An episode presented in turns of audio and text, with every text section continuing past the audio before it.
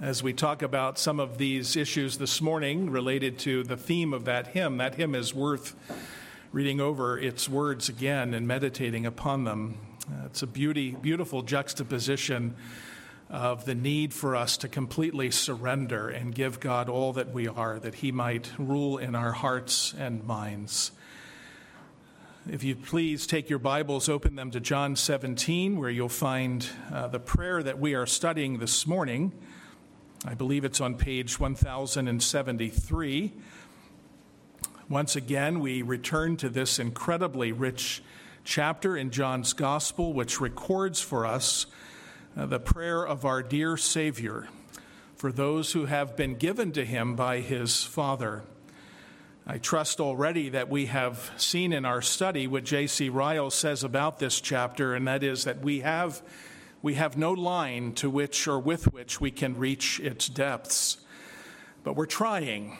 We're trying to reach something of the depth of these things for our encouragement and the building of our faith.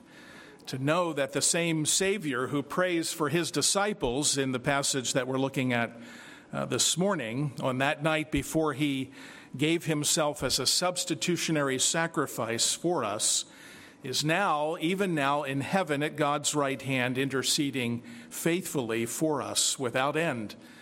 And so we rejoice in all that we are learning. I remind you that this chapter is divided into three sections. We're looking at it that way. The first section, verses 1 through 5, we see our Savior consumed with the glory of his Father, that he would be glorified in his work so that the Father would receive all glory and blessing. Verses 6 through 19, he prays for his own disciples. Those 11 who remain, he doesn't pray for Judas, you'll note as we studied last time, but he prays for those who will remain, that God would keep them and preserve and protect them. And then in verses 20 through 26, he turns his attention to us and all who would believe because of their faithful witness. Again, we've already studied the first section, 1 through 5. We began last time to look at the second section in verses 6 through 19. And at that time, we looked at what commentators note are at least three great themes of this section that is, verses 6 through 19 preservation or their security and their safety. We looked at that last time. Separation from the world, that'll be our focus this morning, and then consecration to the Lord. Those last two really go together, but we're going to look at them separately.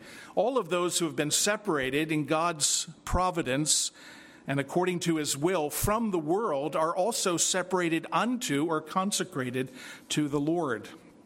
In that study of God's preserving grace in our lives, we noted that this is, I believe, the central theme of this prayer. I am thoroughly convinced that as you read the prayer as a whole, the central focus of our Savior is that God would keep his people in the midst of this fallen, broken, hostile world and from the evil one, as we saw again last time. You may remember, as we noted in that study, how important it was for Jesus to pray this prayer for his 11 disciples and for us as well all of the disciples, save one, John, who wrote this gospel, all of the others died a martyr's death. And yet the Lord preserved them all despite their horrific deaths because he kept their souls safe and secure from all alarms. Matthew Henry rightly reminds us that this prayer is not with respect to their physical things or earthly things, but this prayer relates to spiritual blessings in heavenly places. He does not pray that they might be rich and great in the world, that they might have many possessions and great honor in this world, but that they might be kept from sin and furnished for their duty and then brought safely home to heaven. And so, with that as a background and a reminder, we're going to look at the next great theme of this section the theme of our separation from the world. To that end, please stand as we hear once again this entire section, 6 through 19, to give us proper context. This, again, is the reading of God's holy word. Jesus saying this I have manifested your name to the people whom you gave me out of the world. Yours they were, and you gave them to me, and they have kept your word.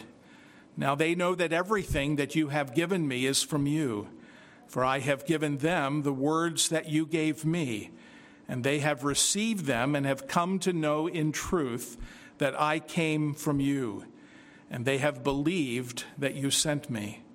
I am praying for them. I am not praying for the world, but for those whom you have given me, for they are yours. All mine are yours, and yours are mine, and I am glorified in them. And I am no longer in the world, but they are in the world, and I am coming to you. Holy Father, keep them in your name, which you have given me, that they may be one, even as we are one. While I was with them, I kept them in your name, which you have given me. I have guarded them, and not one of them has been lost, except the son of destruction, that the scripture might be fulfilled. But now I am coming to you, and these things I speak in the world, that they may have my joy fulfilled in themselves. I have given them your word, and the world has hated them because they are not of the world, just as I am not of the world. I do not ask that you take them out of the world, but that you keep them from the evil one. They are not of the world, just as I am not of the world. Sanctify them in the truth. Your word is truth. As you sent me into the world, so I have sent them into the world. And for their sake I consecrate myself, that they also may be sanctified in truth. Thus far, the reading of God's word. All flesh is as the grass, and all its loveliness is like the field, flowers of the field. The grass withers, the flowers fade, but the word of our God stands forever. Amen. Father, would you bless now your word to us? We have heard it read, and now we will hear the preaching of your word. Give us conscionable hearing, we pray. Work among us by your Spirit that we might understand these things to the glory of your name. And we pray it in Jesus' name. Amen. Amen. You may be seated.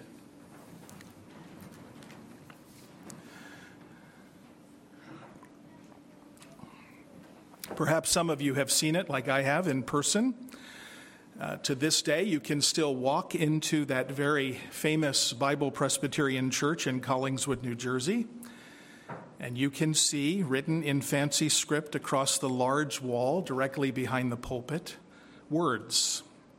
It is there that these words can be seen constantly because they are right behind the pulpit. So as you look at the preacher, you will see the words. And it's a constant reminder of what the church wants you to know. Many of you know what those words are Be ye separate. Be ye separate. Those words, of course, come from the passage read earlier in the New Testament reading from 2 Corinthians chapter 6 verse 17. It's the passage that talks about not being unequally yoked with unbelievers, of asking questions like what partnership has righteousness with lawlessness, or what partnership or fellowship has light with darkness. What accord or fellowship again is there between Christ and Belial or Satan? Or what portion does a believer share with an unbeliever? What agreement does the temple of God have with idols? For we are the temple of the living God, as God has said. I will make my dwelling among them and walk among them, and I will be their God, and they will be my people. Therefore, go out from their midst and be separate from them, says the Lord, and touch no unclean thing. Then I will welcome you and I will be a father to you, and you shall be my sons and daughters to me, says the Lord Almighty. The passage from Leviticus echoes these words as well. In fact, the whole of the Old Testament, as God sets forth his purpose and plan to Abraham and then Isaac and Jacob and Moses after him and David, was that God was calling a people out of the world separated unto him They were to be distinct from the nations around them. They were not to follow in the paths of the nations to which the Lord our God was delivering them. Remember that language from Leviticus 20.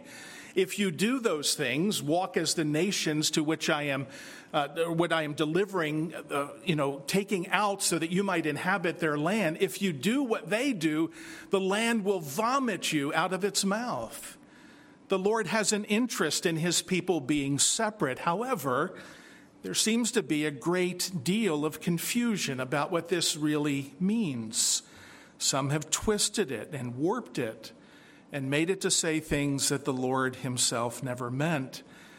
I can say by personal testimony, Pastor Fisher can echo this as well. He knows more about this church because of his great grandfather, I believe, who served in it.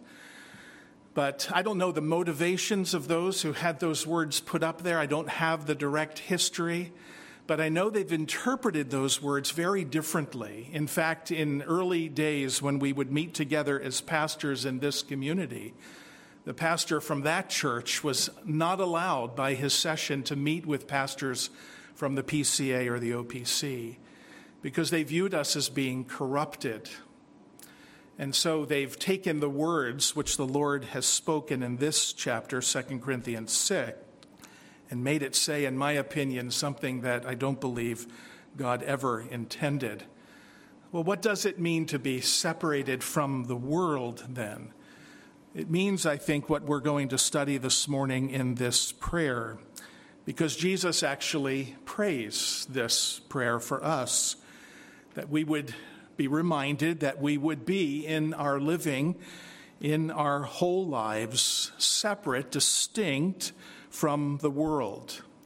The word world, as you go through this, and I've, in my Bible, I've circled every place, it's at least 16 times in the ESV. It's probably closer to 19 times in other translations where you find the word world. So, Jesus, in his mind, as he prays for his disciples, is very much focused on this idea of the world. And the world in the Bible, very simply, is everything that exists in this fallen world that is opposed to God. Everything that this world represents that is in opposition to God, God's way of thinking, His revelation that He has given to us. Everything that is opposed to it represents the world.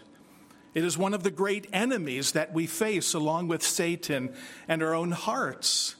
And so, as we think about the world, we think about that which is opposed to God. And sometimes, especially in our day, that's very easy for us to see. Just turn on the news again, and you'll hear opinions and positions that are clearly opposed to what God has revealed clearly in His Word and to which He calls His people to live out. And so the world is the focus here of his prayer. To be set apart or separated from it is from that root word of holiness, to be sanctified, to be taken and put apart and put aside for a holy use. So there is a literal separation from the world, but it's the world that is as it is opposed to God and for a holy use that God has purposed in our lives. Think of the end of that great passage in Ephesians 2 that we might do the works that God has prepared in advance that we should do. That's the separation unto holiness or holy living. And so to understand what it means to be ye separate is to understand this portion of Jesus' prayer. And as I look at it, I understand that in this passage there are at least three things that jump out to me as to what it means when we say that we are no longer a people who are of the world. You know that statement. We are people who are in the world. That means we live in the world. We haven't left the world. That's the only way we can be free from it. But we haven't left it. We're not, we are in the world, but we are no longer of the world, of that philosophy, of that way of life.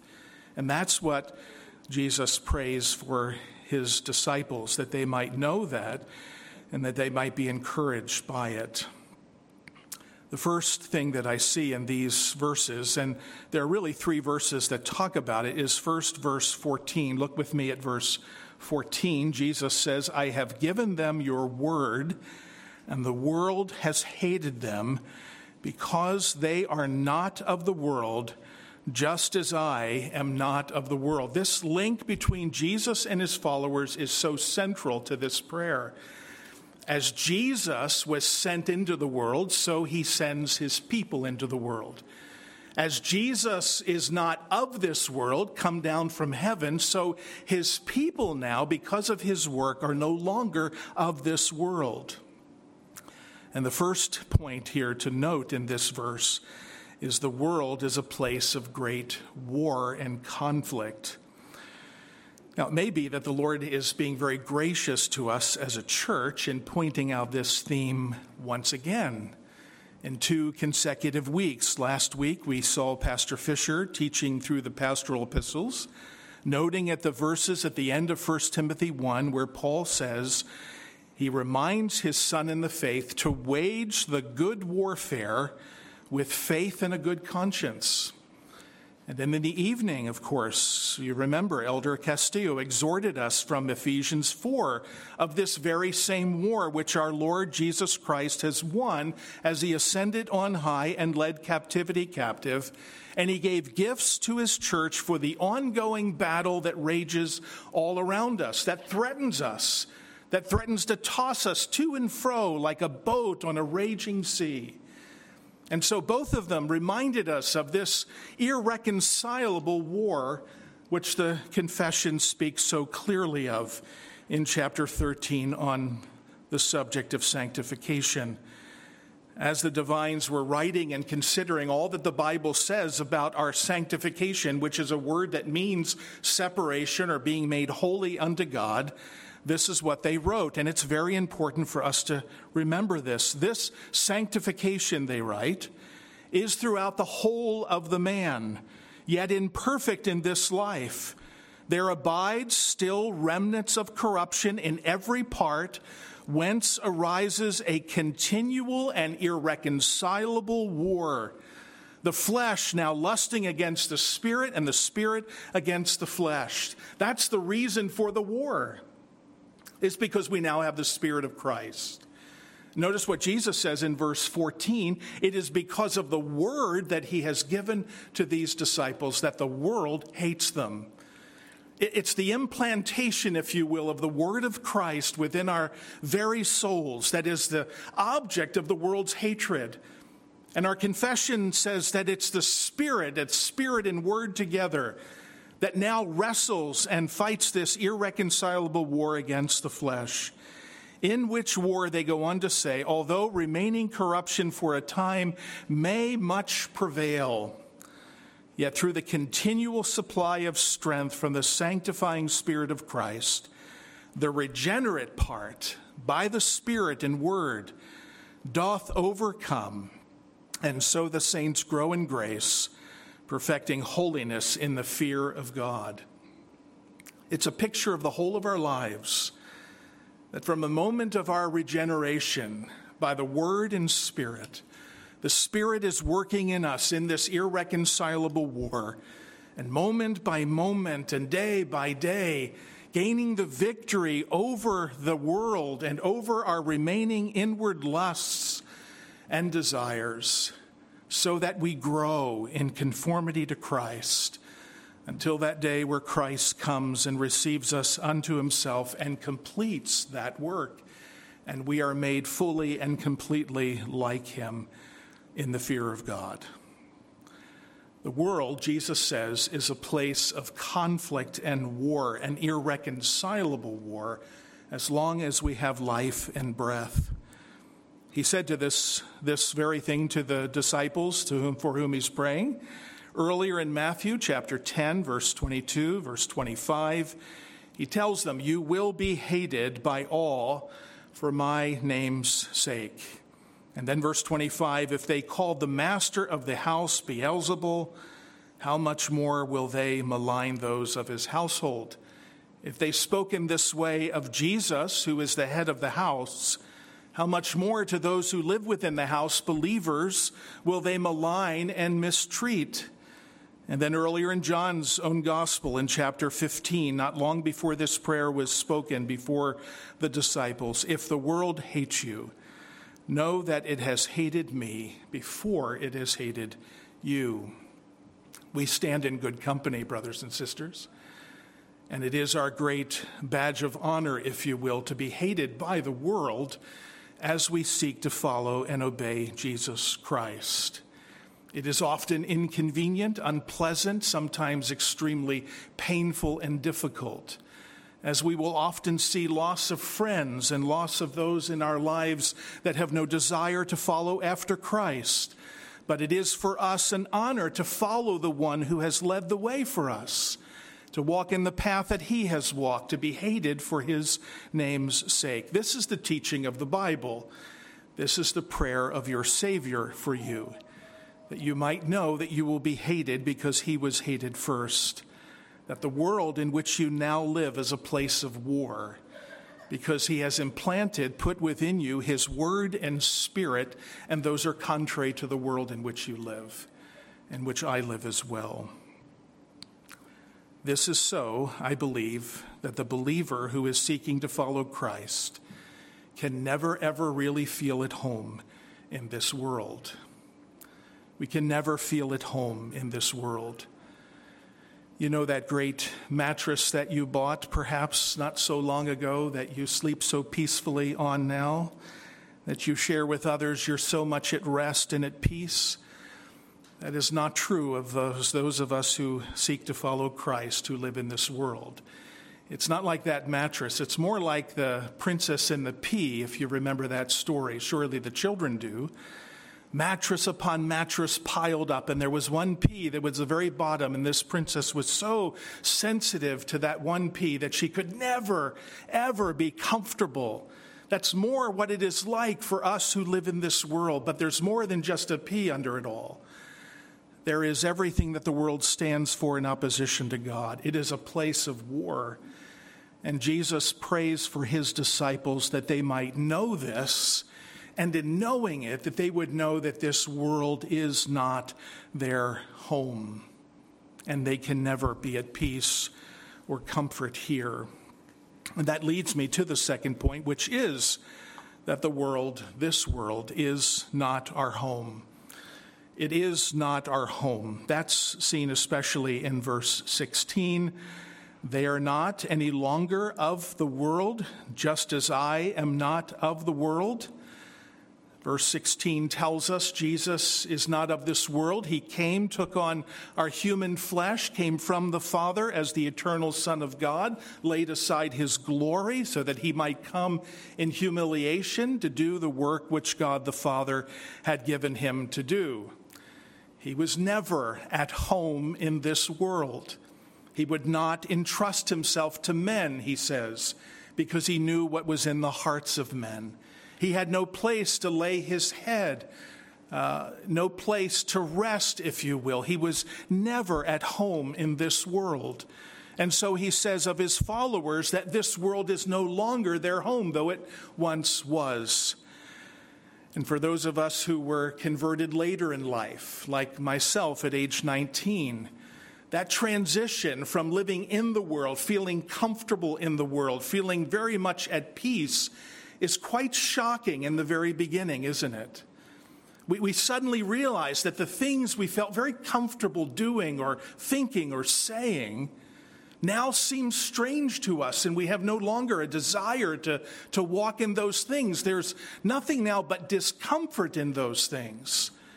Because home, after all, is the place where we ought to feel most comfortable, most satisfied, most at ease. The place we say where we can be ourselves, that we feel as if we truly belong because of the work of God's grace in us, redeeming us and calling us to Himself, He has changed our address. The world is no longer our home. It is the place we live, but it is no longer our home. Jesus reminded his disciples of this in John 14, again, shortly before these words were spoken. Let not your hearts be troubled, he said. Believe in God and believe also in me. In my Father's house are many rooms. If it were not so, I would have told you that I go to, but I, but I go to prepare a place for you. And if I go and prepare a place for you, I will come again and will take you to myself, that where I am, you may be also. Shorthand, wherever Jesus is, is our home. Wherever Jesus is, is our true home. And he is now in heaven. And in heaven, he is preparing a place for us, a home for us, that we might live there with him forever. Those of you who love Pilgrim's Progress as I do, who find great value in all of its uh, story of the progress of Christian throughout this life, will no doubt remember the beautiful illustration of this idea when pilgrim, uh, Christian, and faithful are emerging from the wilderness in which the Lord had led them both. And they're coming out of it with great joy, looking forward to the journey that still lays ahead of them.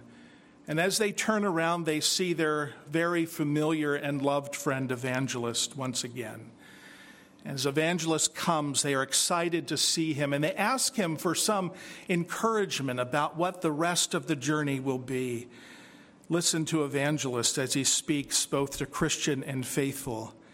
My sons, he said, you have heard in the word of truth of the gospel that you must, through many tribulations, enter the kingdom of heaven.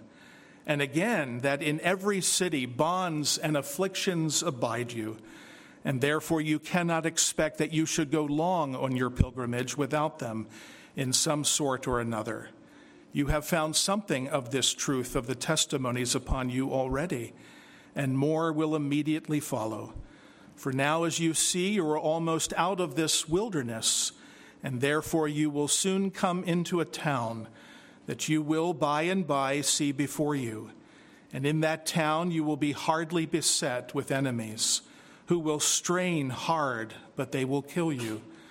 And be sure that one or both of you must seal the testimony which you hold with blood. But be you faithful unto death, and the king will give you a crown of life. Now, if you know the story, you know the town of which he is speaking. It is called Vanity Fair. And a little bit later, he gives them this history of this town. Now, Vanity Fair, please know, represents this world the world in which we live day by day. He writes this, or he speaks this to them of its history.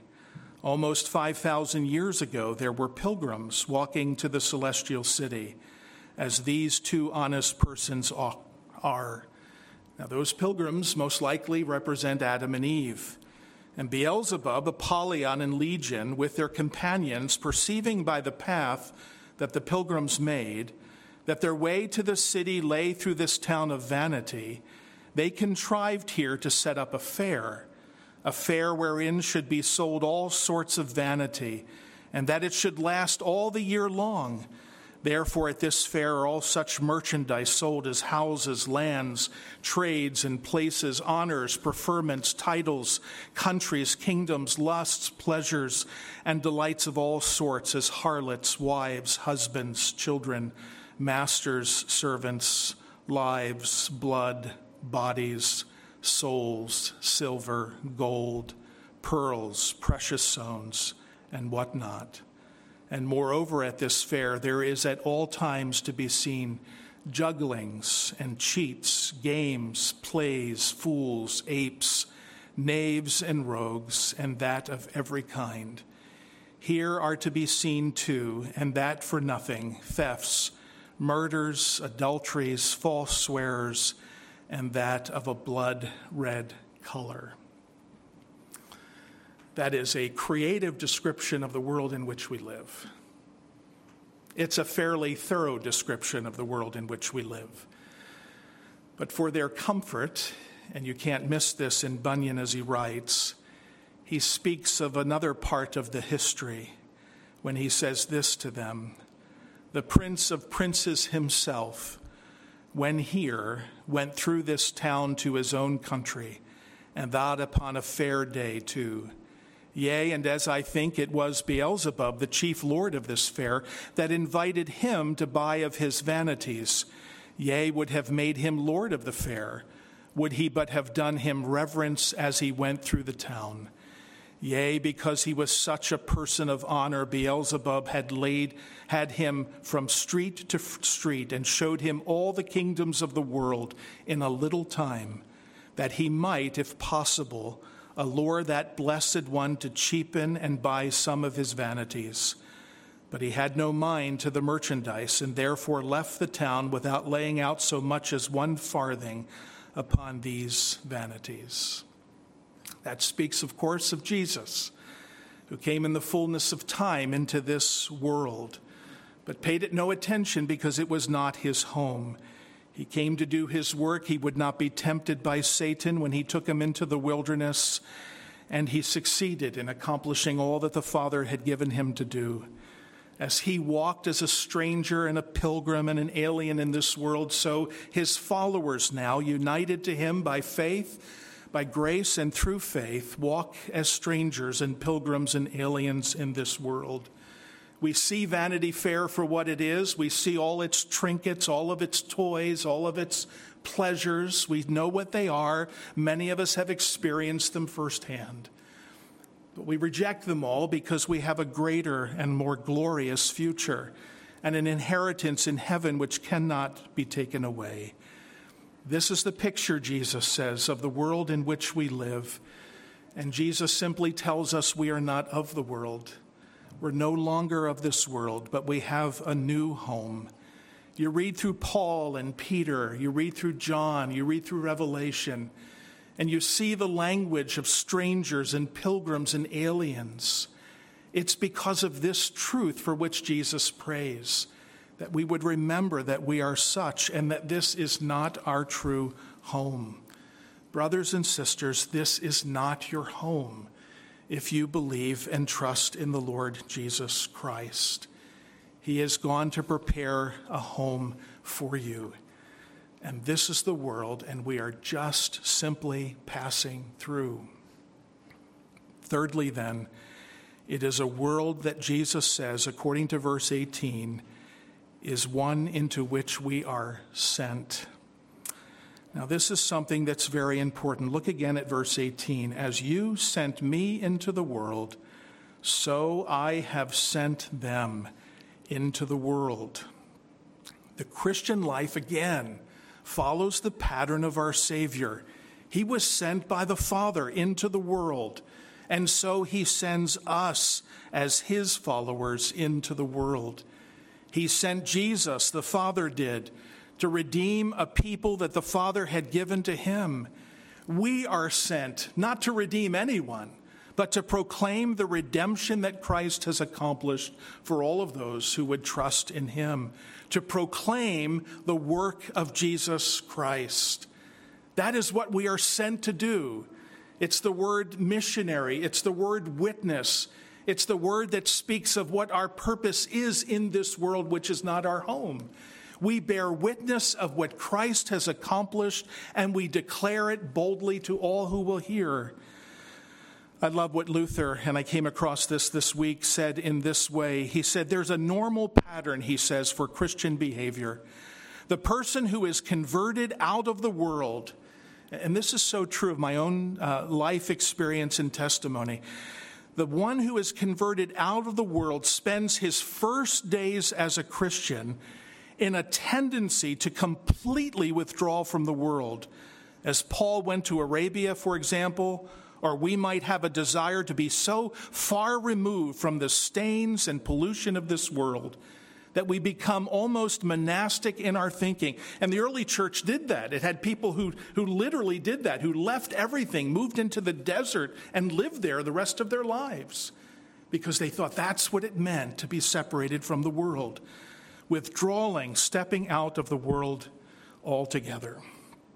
But Luther said, that a Christian does not reach maturity until he re enters the world and embraces the world again, not in its worldliness and its ungodly patterns, but as the theater and arena of God's redemption.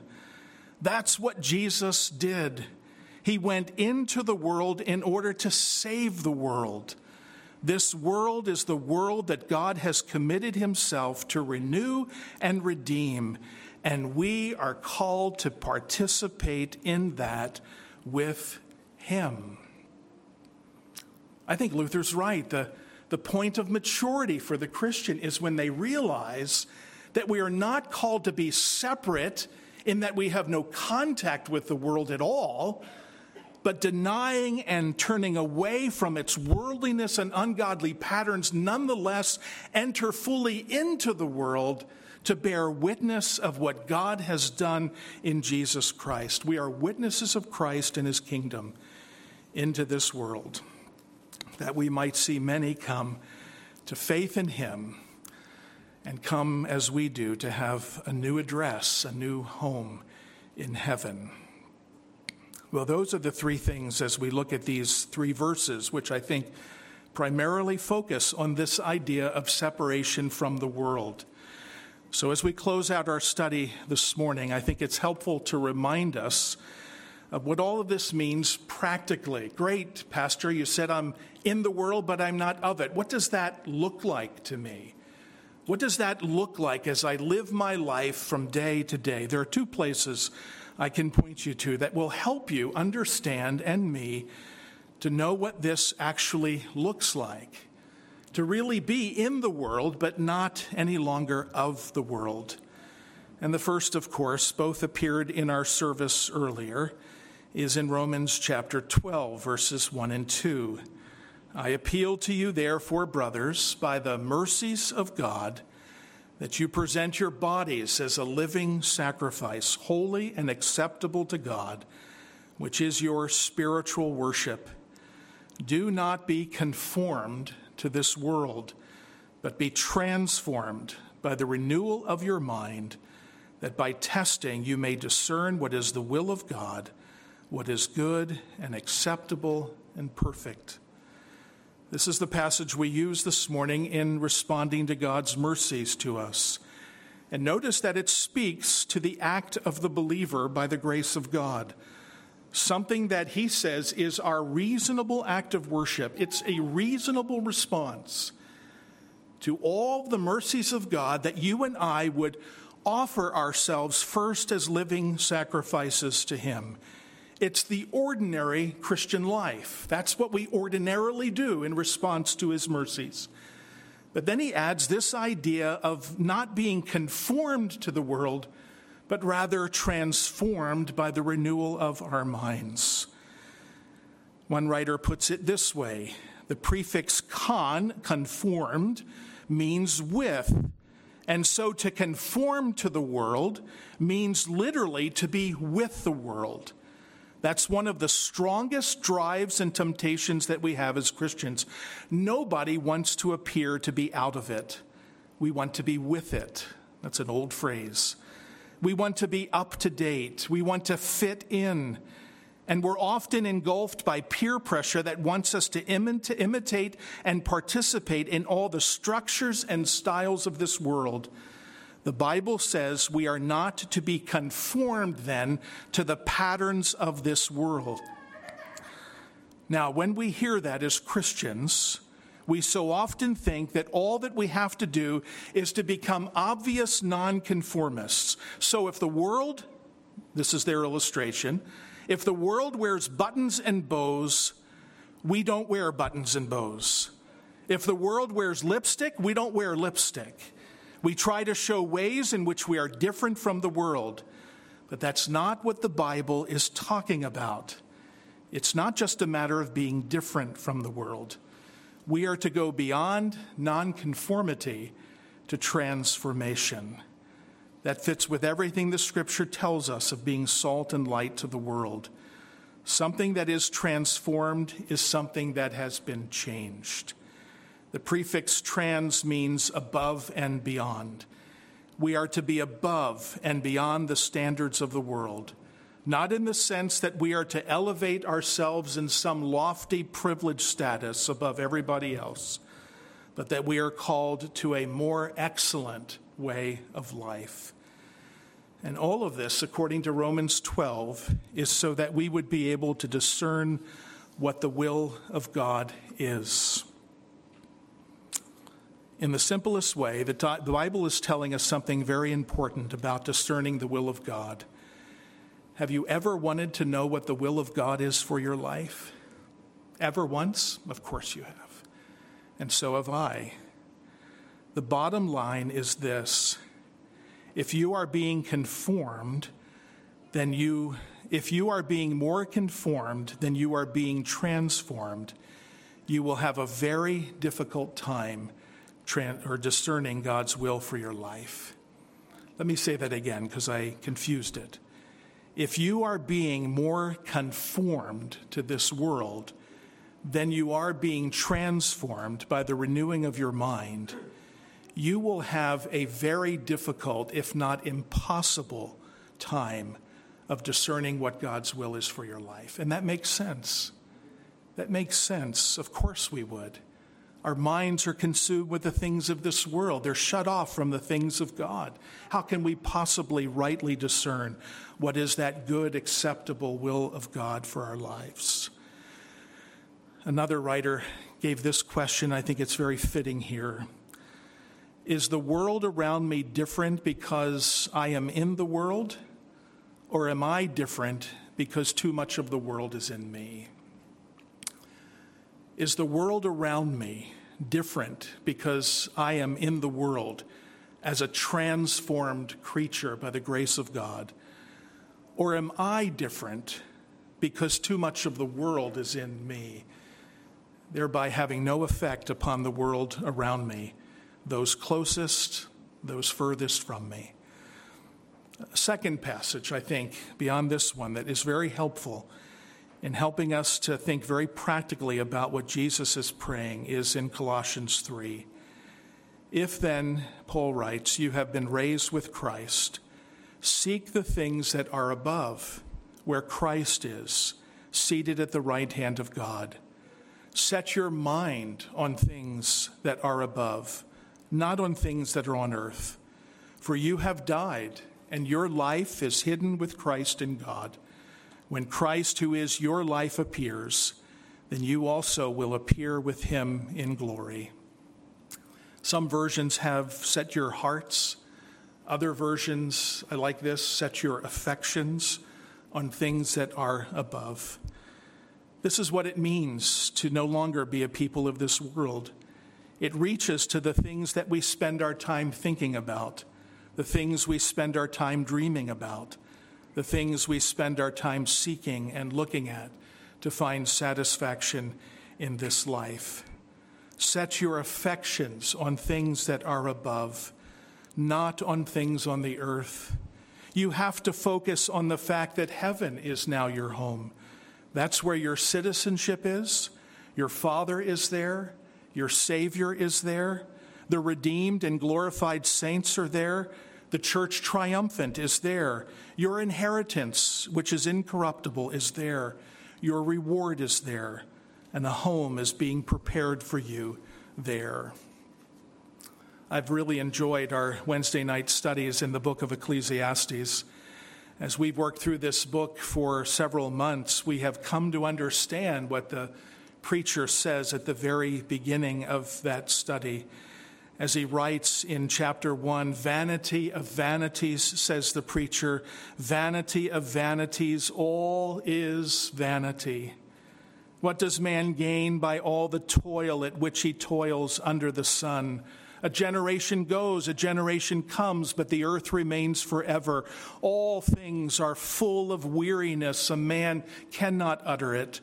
The eye is never satisfied with seeing, nor the ear filled with hearing. What has been is what will be, what has been done is what will be done, and there is nothing new under the sun. Is there a thing of which it is said, See, this is new? It has already been in ages before us.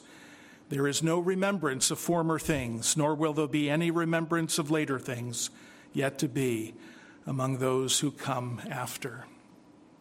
The whole point of a book of Ecclesiastes is not to depress us, but to show us what the world is like under the sun apart from God. It is all vanity. And, brother and sister in Christ, you will never find your satisfaction in this world. It can't satisfy you, it's all vanity. It's like grasping at the wind. You can't hold and capture the wind. It is something which is ethereal, which passes through our fingers like sand through the fingers of our hands. Satisfaction and joy will never be found in this world. It's not meant to be for the believer. There is an illusion of it for unbelievers. They think they have found all that they want in this world, and yet their hearts are longing for something more, something more real.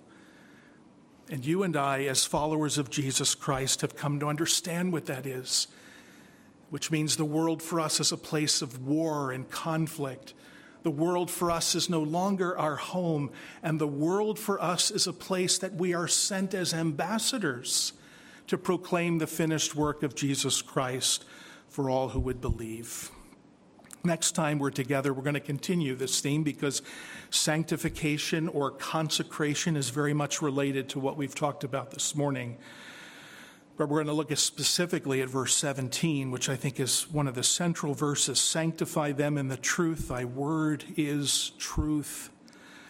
Until then, may I suggest that you make it your constant prayer what the psalmist prayed as he considered these things and as we travel together on this road to the celestial city, our heavenly home. What Psalm 119 says in verses 35 through 37. May this be your prayer. O gracious Father, lead me in the path of your commandments, for I delight in it. Incline my heart to your testimonies and not to selfish gain. Turn my eyes from looking at worthless things and give me life in your ways. Amen. Let's pray. Our Father, our hearts are too easily satisfied with lesser things, the things of this world which can never be our home. And so we would pray that you would, in hearing the prayer of your Son, our Savior for us, that we too would know more and more that this world is not our home, that we really are passing through to our heavenly eternal home, and that He has promised to give us grace in the midst of this irreconcilable war.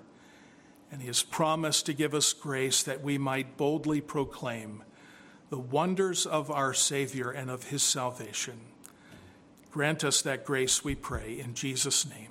Amen. Amen.